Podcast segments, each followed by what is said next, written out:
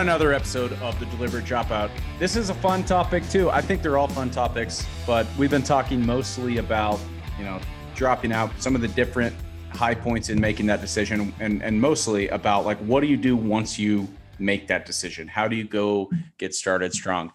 Today is a little bit more nuts and bolts episode. First episode here is the financial aspect of dropping out. So I think there's kind of two sides of this that are really big. Is one, thinking through the financial decision before you've made the decision.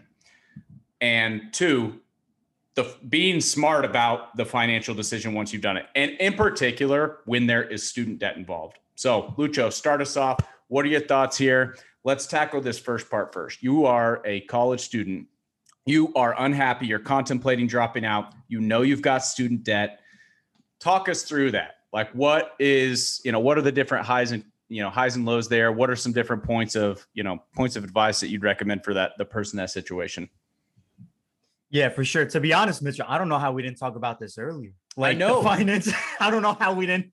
I don't know how we we haven't chimed in early on this. It's so important, right? Because once you get money involved, right Maslow's hierarchy of need. That's it. You you you could go right into fight or flight. You could get right into scarcity mindset.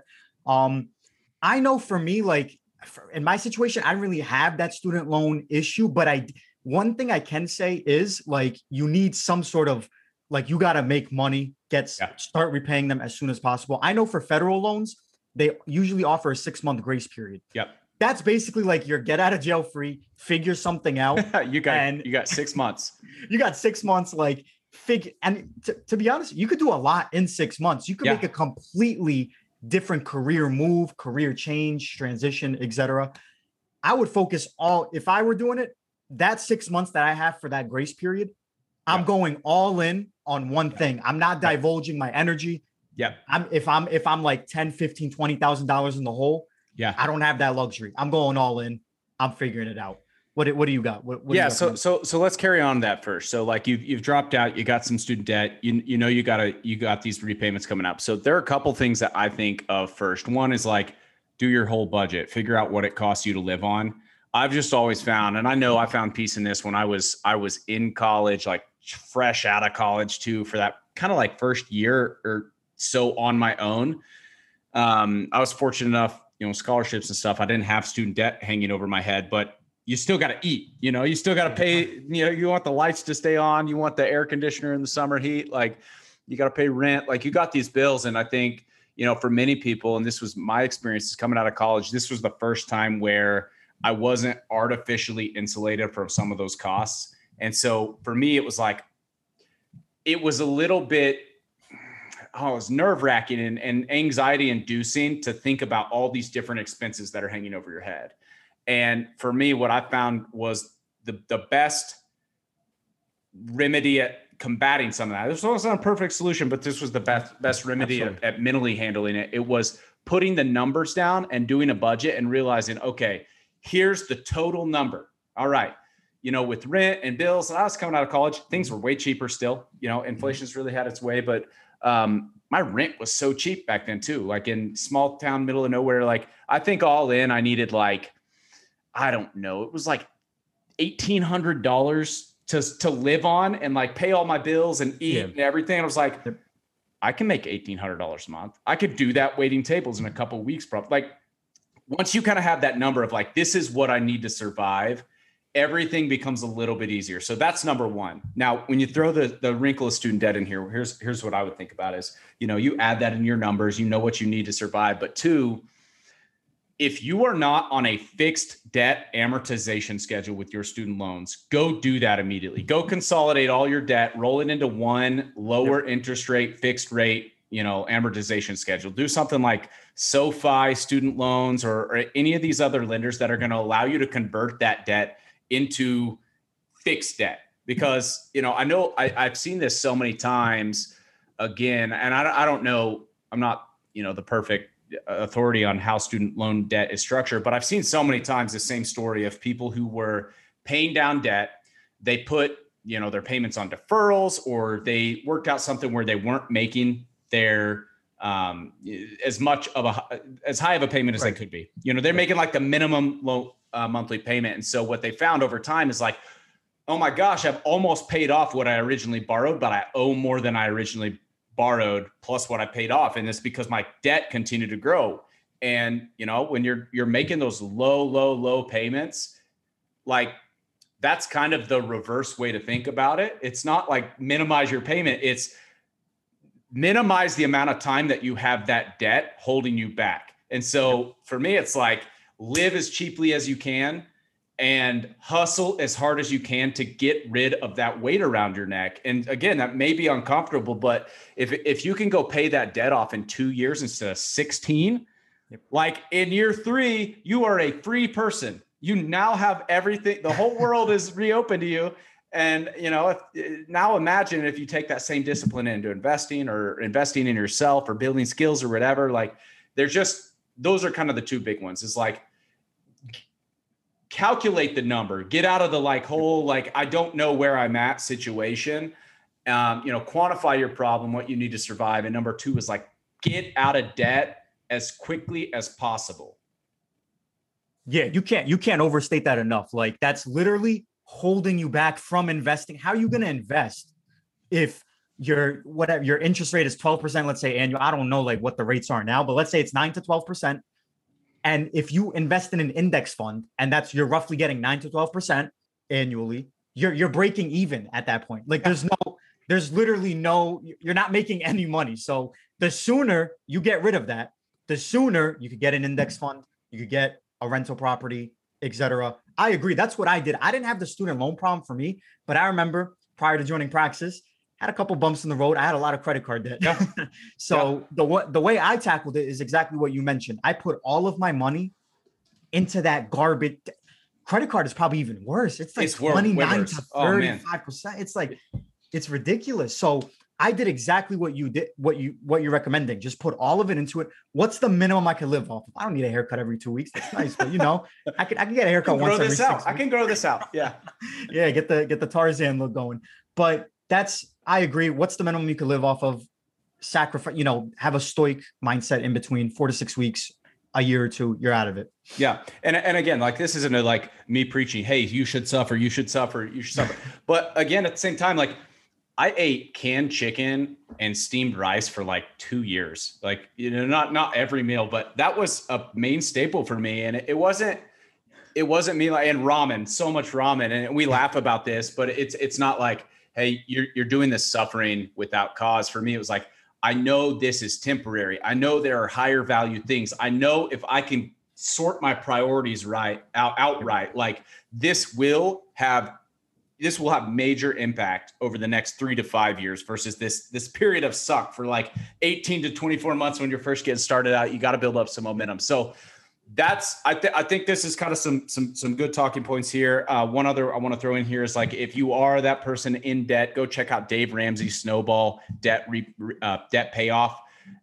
Great. Uh, some some great th- ideas there. Just go Google it, Dave Ramsey Snowball. Um, great process there for figuring out how to prioritize paying off your debt, especially if you have credit card debt and the student debt coming out of uh, coming out of college, especially if you're dropping out.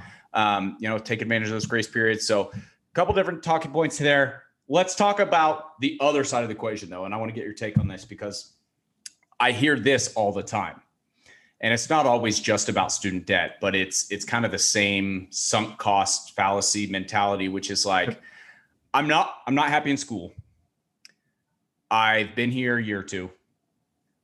And I why would I quit now? I don't want to be here. I think I should drop out, but I've I'm already $40,000 in student debt. At this rate, I might as well just stay here and get my degree. I've already wasted 2 years of my life here. I might as well waste 4 now. Talk to me about that. Yeah, that's a I don't know what that fallacy is called. I don't have like the name to it, the but it's like cost. when yes, like when you commit a certain amount of time to it. Yeah. And you feel like like you feel like you have to go down that dedicated route. I know I never like I'm an action taker. I don't really like the way I look at it, and I think I could provide a viable solution because I literally do not let that fallacy even get to my head. So one way to look at it in a positive way is like in those two years, you could completely transform like you could do a lot in six months, let alone two years. Yeah. I think the more important thing here is you're replaying that fallacy because deep down you don't feel confident enough to go after what you actually want. And that's the problem. And it's manifesting itself in this fallacy that I just spent 24 months in class. Yeah. Well, I think 40 G's of debt is way better than 80 G's. Yeah. So I think and how I would take it is let me just drop the hell out right now. But make sure, and we go over this in different episodes, like make sure you have that plan, the self-belief that like you like that's gonna come with time. You're not gonna like mm. Go work for someone with a vision in between, go get in the workforce, go add value, go lose yourself in the service of others. You will get clarity and just get rid of that debt, like get rid of that financial burden as soon as possible. Yeah, I think I think we are such creatures of habit too, and we have this kind of you know there are probably different psychological things happening. You know, we we don't yeah. like change, we fear change, we fear uncertainty, we we like where there is a predictable like kind of like understood convenient framework which is like school is safe it's the known and what do they say like better better the devil you know than the devil you don't know it's like well even if I'm $80,000 in student debt, I don't have to think critically about what else I, I would have to figure out if I just stayed here. Um, at least $80,000 is a quantifiable number, even though it sucks. Um, and, and I think about it in terms of like reframing the loss aversion instead. It, you think about it instead of like positive action, positive results. And so it's like, what if you could be debt free in two years instead of 15? what you know what if one year from now you could be you know you could have a job where you're making plenty of money to repay those student you know all those student loans in a reasonable time but you could be happy you could be and and more importantly than happy you could be doing something that was meaningful something where you were like excited to be getting out of bed. Like how much would it be worth for worth to you today? Forget the financial sunk cost forget the time you've spent here. How much would it be worth for you today if every day you were excited about what you were going to get up and do, even if it sucked some days, even if it was hard, how much more excited would you be doing that than suffering for two more years? Yeah. And you, like, you nailed it. Like, two years, it's really not that long. Like, if you like the consequences can be drastic actually if you do wait the full four years let's say and you're not happy if you're happy that's a different story and you know you want to but if you're already miserable two years is going to seem like a freaking decade. Like it's so like you might as well cut your losses at that point. Go make some money and go do what makes you happy, as you just mentioned. I couldn't agree more. So I'm gonna get get the head bring my head out of the clouds too because I don't want this to just be all like raw, raw, raw, self helpy. Like I want to talk about another angle of this that I've seen, and this was me in college too. And and you know, confession time here when you're unhappy and you're in college and and there's something about the structure of college it it can it, it begins to take on this shape of this is a holding cell i know this is temporary i know the real world is outside and so i'm not in the real world. I'm unhappy and i think that this opens up the door for all of the worst parts of college to creep into your life. The binge drinking the partying the you know all of the different all of those those kind of things where you just you are by you're just marking time. You're not you're not only not being productive but you're almost being a little bit self-destructive. You're being just i don't know you're being kind of a you know piece of crap human being for lack of a better term. Like you are stuck. You're in a rut and you're unhappy and that unhappiness begins to bleed over into other areas of your life aside from just school and that can have negative ramifications. I think that that's why you see so many today like you see so many different terrible things about you know the mental health crises in young adults who are like i feel like i'm listless i don't have a path I, i'm dejected but i feel like i'm trapped here because my parents or whatever like i don't have the courage to go do something else that's the thing that you need to go tackle. If you're unhappy, forget about the debt you already have. Forget about the time you've already spent. Go tackle that. Go get yourself to help. Go help yourself by taking positive action instead of just suffering for two more years. You owe it to yourself. If you love yourself, if you want the best for yourself, go do something about it instead of, you know, continuing to go down this this horrible path that you mm-hmm. know has negative consequences.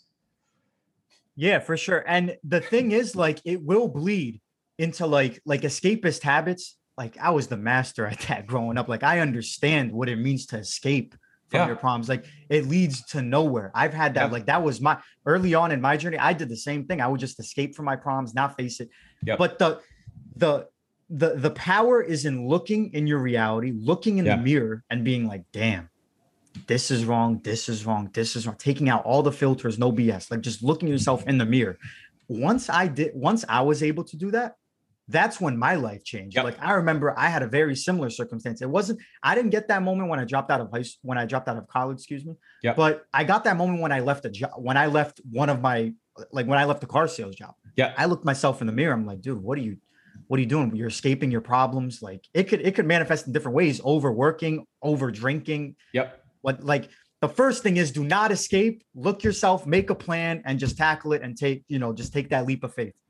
Yep, I think that's I think that's a good point, and I want to I want to wrap this up with just one question. And again, this is not a question I had the maturity to ask myself at this age and stage. I suffered through, and I I thankfully survived. I came out on the other side, and it took me several years of you know rehabilitation, for lack of a better term, like actually going and yeah, right, getting involved, doing productive work through you know through different jobs and things where I was being productive rather than just kind of like marking time, and so here's the question. And again, this is like nearly a decade of, of introspection and reflection now that, that I, I said this is like, is the environment you're in, is it, is it enabling you to become the person or the kind of person that you want to become? And if it's not, get out of there. Go plant yourself in different soil. That's my my last take. Any final parting thoughts on this topic?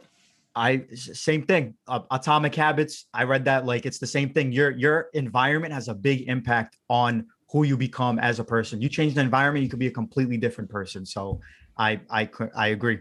Get get yourself out. Go get some help. get yourself out. If you don't want to be there, get yourself out. Do something. Make a positive change. If you are that person who's stuck in college, you feel like you're marking time, you're having trouble to overcome this sunk cost, drop us a comment. If you're on YouTube, send us an email, Mitchell at Discover Praxis. Let us know. Uh, we'd love to chat, you know, chat with you about this.